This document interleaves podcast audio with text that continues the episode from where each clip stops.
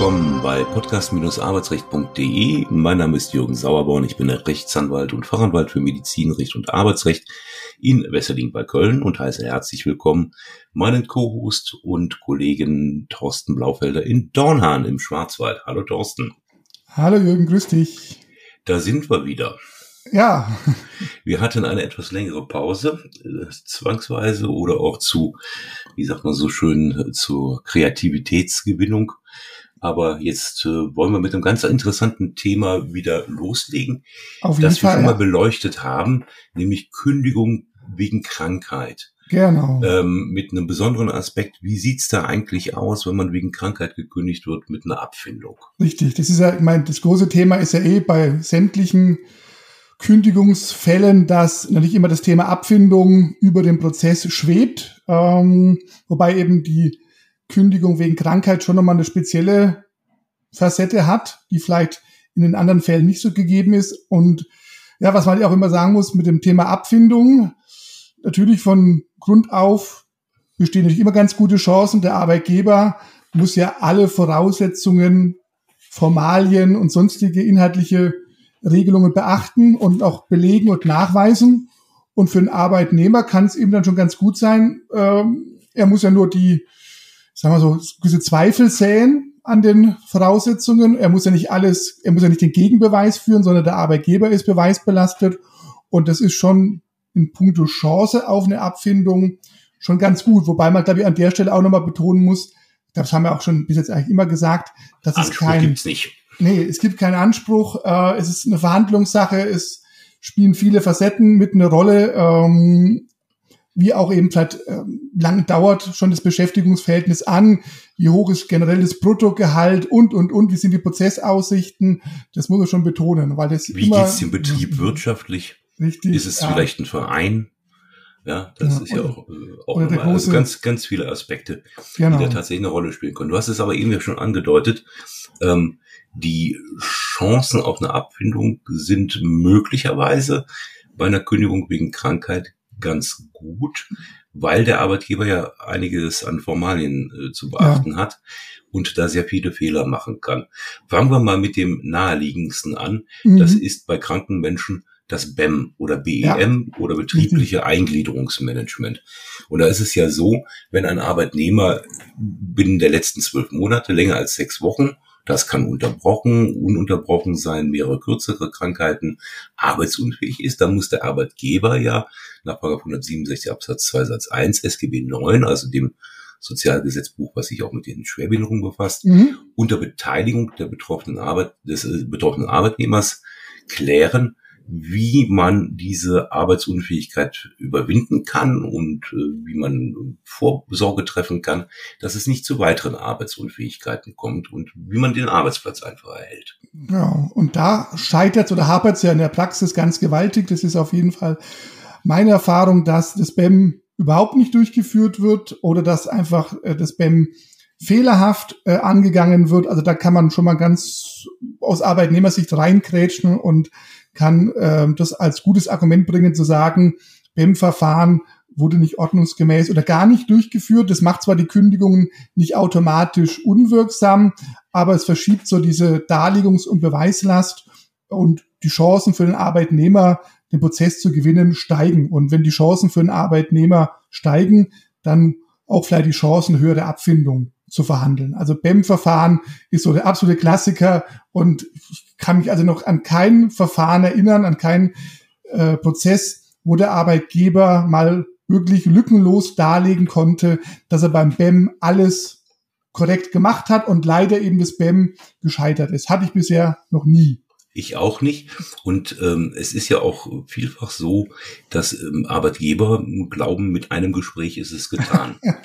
Ja, Ja, und das ist natürlich Pustekuchen, wie man so schön Ja. sagt, ähm, denn das ist ein Prozess. Ein BEM Richtig. ist ein Prozess, an dem auch interne wie externe Gesprächspartner ähm, teilnehmen sollten. Wer da nähere Informationen haben möchte, wir haben ja schon mal so eine kleine Serie zum Thema BEM gemacht, äh, der kann das äh, da gerne in der entsprechenden Podcast-Folge nachhören. lohnt sich Zwei, ja. zweite, genau, lohnt sich immer. Ähm, und im Zweifel natürlich den Fachanwalt fragen. ähm, was ist mit der sogenannten negativen Gesundheitsprognose? Ne? Wir haben ja bei der krankheitsbedingten Kündigung einmal die häufigen Kurzzeiterkrankungen mhm. oder aber die Langzeiterkrankungen, für die eine sogenannte negative Gesundheitsprognose erforderlich ist, damit der Arbeitgeber erfolgreich kündigen kann.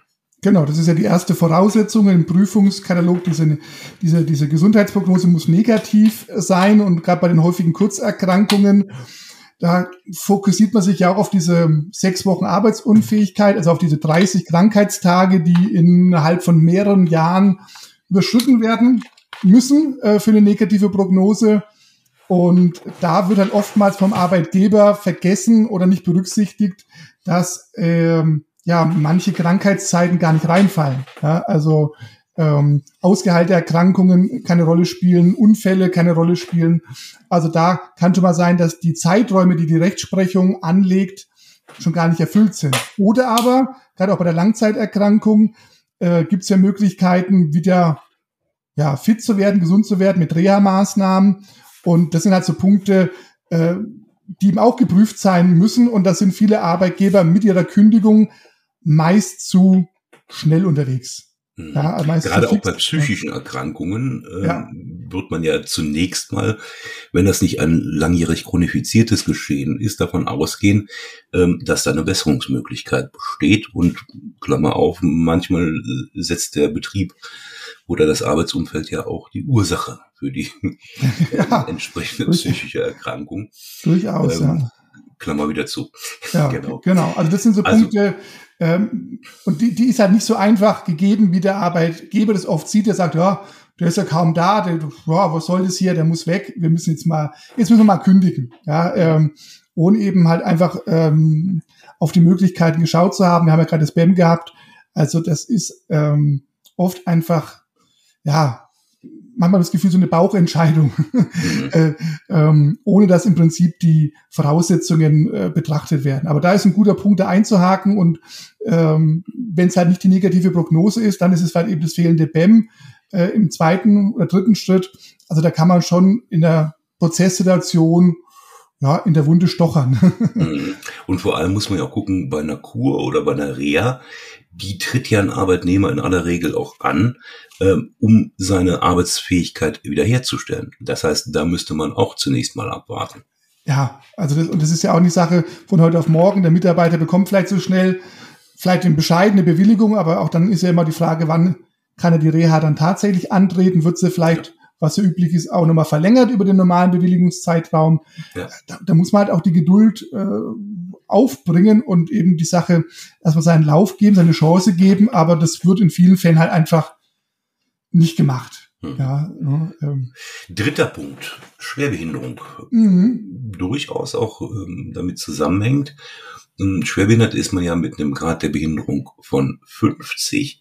Mit den Werten 30 und 40 kann man bei der Arbeitsagentur eine Gleichstellung mit mhm. einem Schwerbehinderten beantragen.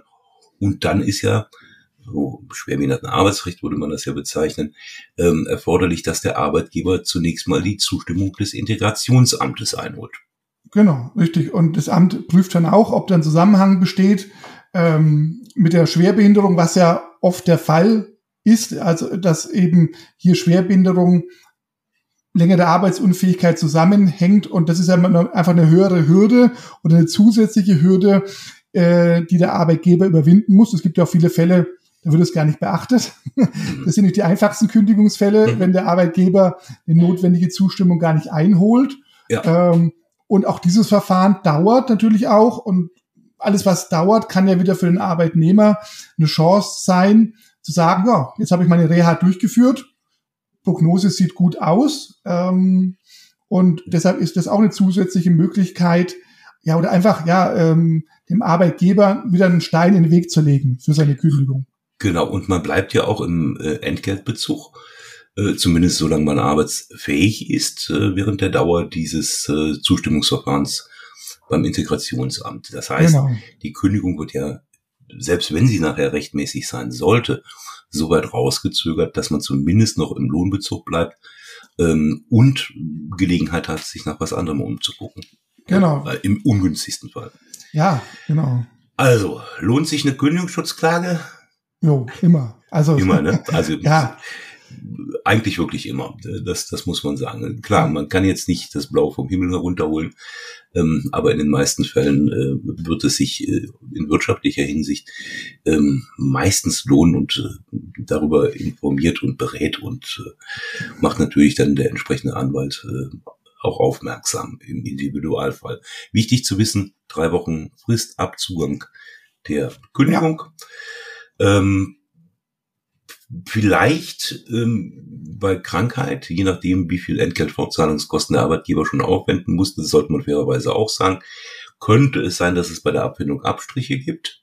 Ja, ja, ja. Ne? Das ist, das ist halt schon eben eine Krankheitsgeschichte oder krankheitsbedingte Kündigung ist da vielleicht schon mal anders, als wenn der Arbeitgeber sagt, ich muss aus betriebsbedingten Gründen mein äh, Unternehmen verschlanken und muss deshalb Mitarbeiter kündigen.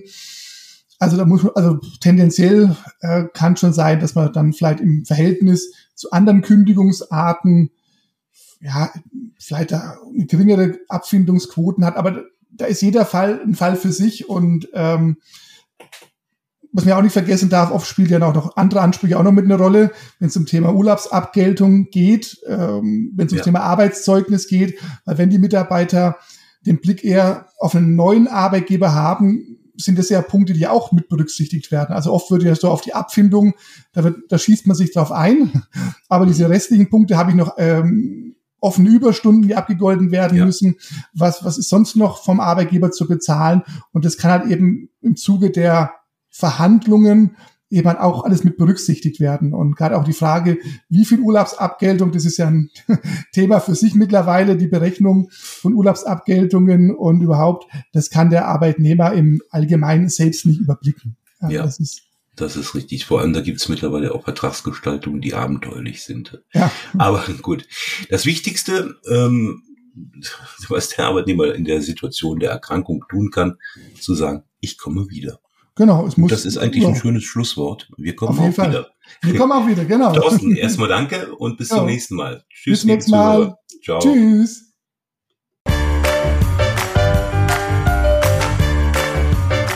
Sie haben eine Kündigung oder Abmahnung erhalten, Ihnen wurde ein Aufhebungsvertrag angeboten oder Sie haben ein anderes arbeitsrechtliches Problem, dann wenden Sie sich gerne an die bundesweit tätigen Kanzleien der Moderatoren dieses Podcasts, die Rechtsanwälte und Fachanwälte für Arbeitsrecht Jürgen Sauerborn oder Thorsten Blaufelder, die Sie im Internet unter www.sauerborn.de oder www.torsten mit th-blaufelder.de finden. Haben Sie Anregungen, Lob oder Kritik zu dieser Folge des Podcasts, dann schreiben Sie uns eine Mail an redaktion@podcast-arbeitsrecht.de.